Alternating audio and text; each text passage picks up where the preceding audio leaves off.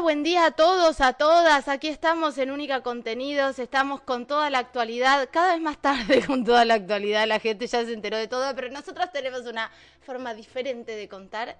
Y lo cierto es que desde este espacio Estela siempre retoma algunos temas, trae algunas, algunas eh, algunos casos y algunas historias que estaban ahí ya pululando. La mm, inmediatez y la urgencia de las noticias hace que por ahí no le hagamos el seguimiento que necesitan y Estelita siempre está ahí. Además, con toda la actualidad judicial, Estela, buen día. Caro te saluda. Hola, Caro, y, y, siempre cruzando los dedos y rogando que no salgan las charlas previas al aire. Ay, no, no, no, un día las voy a grabar, no, no, no. Hay una que es para alquilar balcones, pero no la grabé, la tengo en audio. Sí, mejor, mejor que no, mejor que no, que, que borres los audios. Sí, sí. Eh, bueno, saludando desde una comarca con un cielo despejado, solcito, divino. Está precioso. El clima eh, se está extendiendo el, la tibieza, porque ya el otoño, otoño se convierte prácticamente en invierno aquí en la zona, pero está divino, ¿eh? Está hermoso, los arbolitos amarillos, que es el color que más me gusta. La verdad que precioso. Un cielo absolutamente limpio, que ojalá sí se mantenga porque estoy eh, cada vez más atenta al cielo. Ahí en Buenos Aires debe haber poco cielo, ¿no? Sí, hay poco cielo. Ayer fue insoportable el humo. Sí, claro. Em, eh, mucho olor. Ayer salí a caminar, salí a hacer cosas caminando y después de varias cuadras me di cuenta que me estaba costando respirar. Eh, muchísimo humo, está muy raro el cielo de Buenos Aires. Ya lo hemos vivido con los incendios de Rosario. Eh, que realmente es tremendo y que por otro lado decís, bueno, a ver, tiene que llegar a capital todo esto para darnos cuenta que la mitad del continente está en llamas y que tenemos que hacer algo. Digo, eh, tal vez la única manera de tomar conciencia respecto a todo lo que está sucediendo es esta, la incomodidad de darnos cuenta que eh, esto tiene eh, fecha de vencimiento si no cuidamos el planeta, ¿no?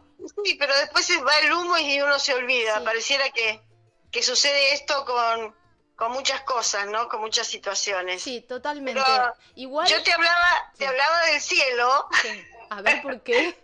Porque en realidad se viene una actividad que es interesante, ¿viste? Está tomando un giro y una gran repercusión y, el gran objetivo es generar una atracción turística este, en la zona de la lobería mm, desde este, la observación del cielo, ¿no? Desde los, de la probable este, iluminación de ovnis, ¿no? Por lo menos este, esa, esa es lo, en lo que se está trabajando. Hay mucha gente que ha tenido este tipo de observaciones y entonces el fin de semana eh, se viene se viene un, una charla que será abierta y gratuita en la sede de la Cámara de Comercio. Esto será a las 17.30. Y el eje es, ¿es posible establecer una comunicación con la inteligencia detrás de los ovnis? A mí me encanta el tema, pero chicos, aflojen con los hongos también, ¿no? Porque ya directamente lo que me está diciendo a las 10 y media de la mañana, que hace dos minutos y medio que me levanté, ya es, de, bueno, está bien, está perfecto. ¿Está bien? Claro. Sí. Es una actividad este, organizada por este grupo Hemisferios, que está integrado por especialistas en ufología. Como disertantes van a participar los especialistas Esteban Lingeri, Andrés Segovia Daniel López, quienes además presentarán y probarán por primera vez en el país un espectógrafo, que es un instrumento que sirve para detectar componentes en el rango luminoso de los objetos extraños y que este fin de semana será utilizado aquí en la, en la lobería durante una vigilia. Este aparato es de fabricación suiza y analiza espectros de luz para determinar su composición y está provisto de fotómetros que determinan en cada punto la intensidad relativa de las radiaciones de espectros luminosos según ha detallado la información la Cámara de Comercio. Esto se enmarca en el proyecto Turismo Energético Consciente, hablando de conciencia.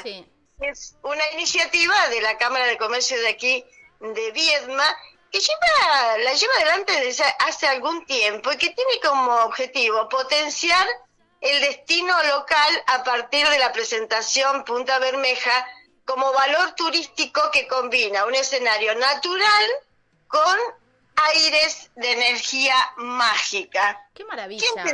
Vos no sabés cuánta gente ha venido, ¿eh? Desde las primeras charlas que han sido ofrecidas, mucha gente, mucho público. Bueno, porque viste que hay diferentes lugares, puntos eh, en el mundo donde se habla de esta energía, ¿no? En las pirámides, en México, en Machu Picchu. En, Córdoba mismo. En Córdoba, mismo, exactamente.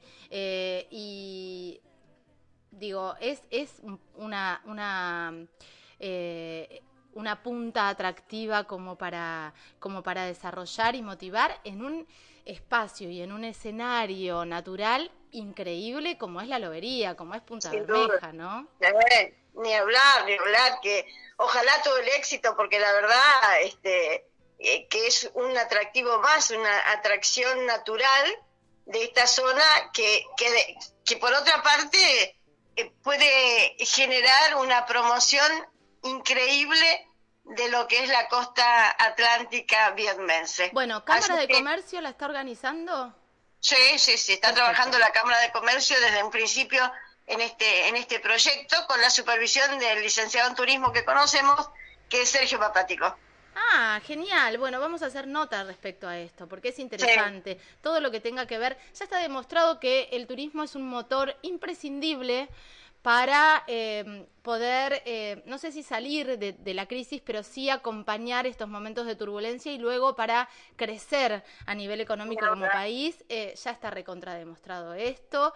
Em, claro. Es una gran industria, una gran industria eh, que necesitas potenciar lugares. Acá, directamente donde vivimos, en estas... Este, en este ámbito natural impresionante, bueno, seguramente, ojalá que ojalá que genere esto, ¿no? Una, una atracción más del turismo de la zona. Totalmente. Estelita, te digo algo antes de terminar con tema de turismo. Ayer cerró el previaje.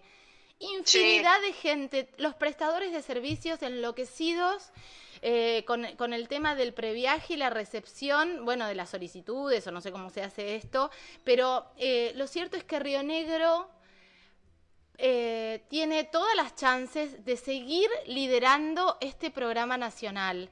Es el Previaje 3 y la verdad es que Río Negro encabezó eh, todos los rankings en relación al previaje. Ayer hablaba con un prestador de servicios de, Bariloche, espectacular, el prestador de servicios, que estoy haciendo un canje para un auto, por supuesto, y, mm, me decía, eh, Caro, ¿no sabes lo que fue hoy eh, el tema del previaje, cerrando previaje a full? Así que la gente necesita viajar. Bienvenido sea, bienvenido sea, ya lo creo. Sí. Así es. Bueno, empezaba con una, una positiva, alentadora, para seguir con otra que no lo es, por supuesto.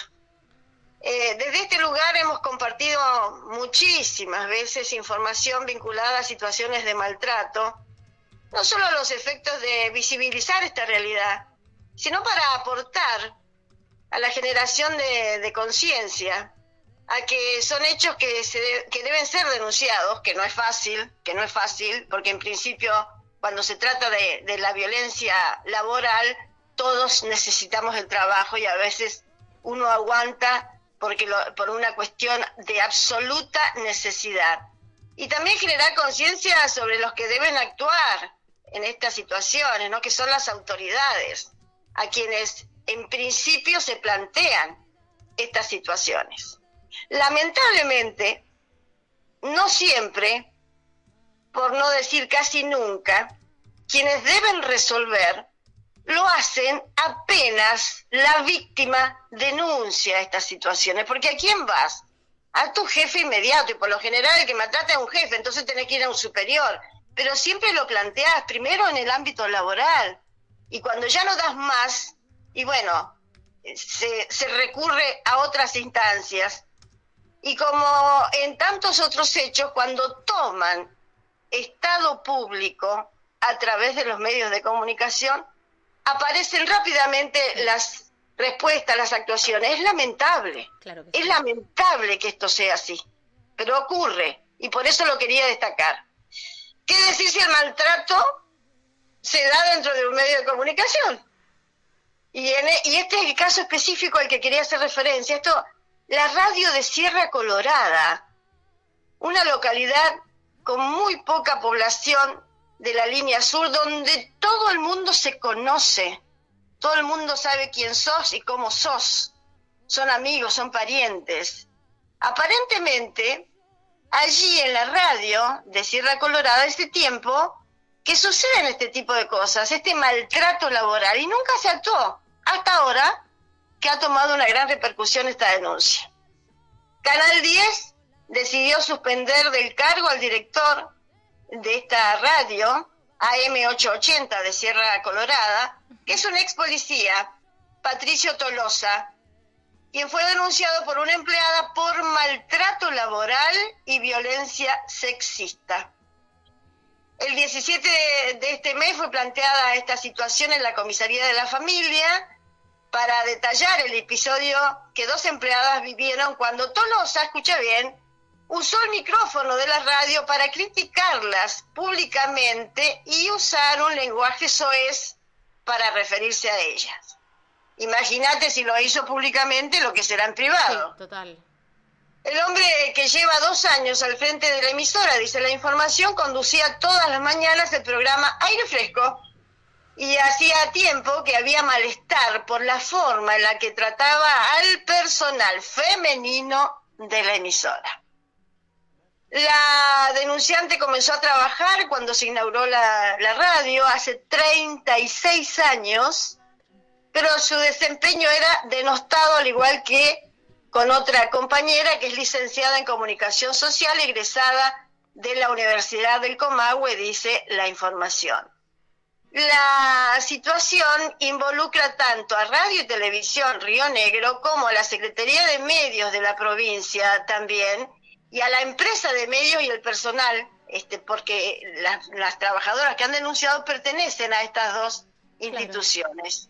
Una de las chicas había hecho público el tema en las redes y eso generó el reproche, imagínate, de Tolosa. Pero todos, aparente todos los funcionarios de, quien, de quienes depende Tolosa, desde los, los funcionarios más importantes, estaban al tanto de lo que estaba pasando hace tiempo y sin embargo nunca se hizo nada. Esto lo señaló la referente de UPCN, eh, Silvia Bichara. Lamentó tener que salir en los medios para que alguien haga algo. El ambiente, dijo Bichara, en el que viven las personas que trabajan en esa emisora es absolutamente insalubre. La mayoría de ellos está en tratamiento psicológico o psiquiátrico o lo tuvo en algún momento. Esto da la pauta, dijo, de que no es de ahora, sino que se arrastra desde hace tiempo, pero hoy como tuvo repercusión gracias a las redes sociales, se está dando una respuesta. Lamentable, porque cuántas cosas se podrían haber evitado. Ahora, hablaste de Secretaría de Medios de la provincia de Río Negro y recordemos que lo hablábamos el otro día, que hay una Secretaría de Políticas Públicas con Perspectiva de Género que existe y eh, está eh, integrada por un montón de gente, eh, con un montón de sueldos, que está abocada supuestamente a trabajar estos temas. ¿Qué sucede dentro de las áreas del Ejecutivo Provincial? ¿Qué sucede en los ministerios? Lo decíamos el otro día, hay denuncias frente a la Secretaría de Trabajo, me consta que hay denuncias porque me las han eh, este hecho caso, llegar. Este caso también llegó a la, al Ministerio de, Trabajo, la verdad. Una este, vergüenza. Tanto organismo, te podés enumerar la cantidad de, organismos que hay y te preguntas, ¿y qué hicieron todo este tiempo? ¿Y por qué no hay ninguna acción, eh, digo, de, eh, hay que ir a las redes sociales, hay que ir a los medios de comunicación para que se haga algo. ¿Para qué está esta secretaría híbrida, rarísima, que si llamás por una urgencia frente a un caso de una mujer en estado de vulnerabilidad, de una denuncia de violencia, te dice, no, nosotros no estamos para esto. Esta no es la secretaría eh, para, para esas cosas. Acá trabajamos todo lo que tenga que ver con los ministerios. Bueno, está clarísimo que ni siquiera están trabajando para eso. Y no me vengan a decir que lo que están haciendo es capacitación o prevención, porque en este momento, donde una mujer es asesinada cada 24 horas, donde la violencia laboral es una es un flagelo ya que hace que esto, que estén muchísimas mujeres maternando a las corridas, con tratamiento psiquiátrico, sometidas dentro de los espacios del Poder Ejecutivo Provincial. Entonces, una muestra más de que esa Secretaría debería tomarse con bastante más responsabilidad su área. La verdad, este, que, te deja, te deja como una, una sensación de absoluta desprotección. Sí, Te deja esa sensación. No quiero saber lo que debe ser estar en esos zapatos, porque todo el mundo que todo el mundo que está trabajando ahí, que tampoco debe abundar la fuente de trabajo en Sierra Colorada, y llevando 36 años, ¿te vas a ir? No, te aguantás, te aguantás el maltrato hasta que te enferma. Una locura, una, locura. Sí. Lo quería plantear porque porque no se salva ningún estamento, no se salva ningún tipo de actividad de estas situaciones de, gente que no está preparada para trabajar en equipo, evidentemente, que tiene un maltrato eh, permanente, una violencia permanente, y te la tenés que comer los que necesitan laburar en serio. Eh, terrible, Estelita, y gracias por traerlo porque es necesario visibilizar estas cosas. De más está decir que cuando hay un ministerio involucrado, cuando está la Secretaría de Medios involucrada, estamos hablando de la Secretaría donde también desde, desde dónde salen las pautas publicitarias. Entonces, muchas veces, no todos, pero muchos medios y muchos periodistas eh, hacen la vista gorda frente a eh, estas situaciones, ¿no? Para no exponer, para no tener problemas, para cobrar la pauta a fin de mes. Entonces, todo se hace muchísimo más grave. Sí, y, uno dice con tanta este, naturalidad, me, lo estaba planteando, yo decía, hay que denunciar, sí, claro, hay que denunciar, pero tenés que estar en esos zapatos para ir y denunciar con la posibilidad que si salgas perdiendo, porque estás perdiendo ya desde que te están maltratando, esa falta de respeto permanente. Y, vas a denunciar cuando sabes que, lo más probable es que se haga la vista gorda, ¿no? yo creo que el mensaje, igual yo creo que el mensaje nuestro desde la responsabilidad es decir, que sí hay que denunciar, que el proceso es largo, que no es color de rosa, que no es de un día para el otro, pero hay que denunciar y hay que buscar todas las herramientas posibles, porque por suerte hoy hay muchas más redes que ah. acompañan que hace 5, 6, 10 años, con lo cual me parece que denunciar es el camino responsable también para dejar huella para las que vienen, ¿no? Claro, pero vos sabés lo que debe ser el sometimiento, que porque te debe dejar tan vulnerable esa situación. Que, y además, eh, eh, tu, tu norte es el trabajo, porque detrás de ese trabajo seguramente está tu familia, están tus hijos, capaz que, y aunque no seas una mujer sola con hijos que tenés que mantener, no importa, es tu trabajo, es tu actividad, pero te debe anular tanto una situación así horrible, extrema, que la verdad que debe costar un montón. Por suerte, por suerte se hizo la denuncia, tuvieron que apelar a las redes, a los medios, no importa. Eh, creo que ese es el camino, sí, por eso yo me lo cuestionaba. Sí, Yo digo, el camino, el camino es ese, denunciar. Pero bueno, también es como, no quería que sonara como, ¿cómo no se denuncia? No, claro. No, hay que poder hacerlo, hay que poder hacerlo. ¿Qué radio era, Estelita?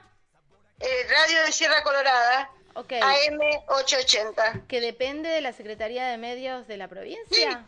claro, de Canal 10, sí, sí. Perfecto. Decís Canal 10 y me acuerdo de Emiliano Gatti. En, eh, ayer me llamaron de una organización nacional sobre ah. grooming em, y sobre abuso sexual en, redes y me pidieron la, la nota con Belén Calarco, esa esa nota que, que le costó que la parten del cargo, ¿no? Ah. Eh, por este tema. Imagínate el peso también que tiene Canal 10 y las personas que trabajan, las autoridades de Canal 10 y la relación directa con la ah. Secretaría de Medios de la provincia. Así es. Claro, ¿nos reencontramos mañana? Claro, nos reencontramos mañana y seguimos con un montón de actualidad que tenemos de información judicial. Gracias, Estelita. Anda ovnis. Buen día, buen día para todos. chao. Estela Jorquera pasaba por aquí como todas las mañanas. Vamos con un poquito de música eh, y enseguida volvemos.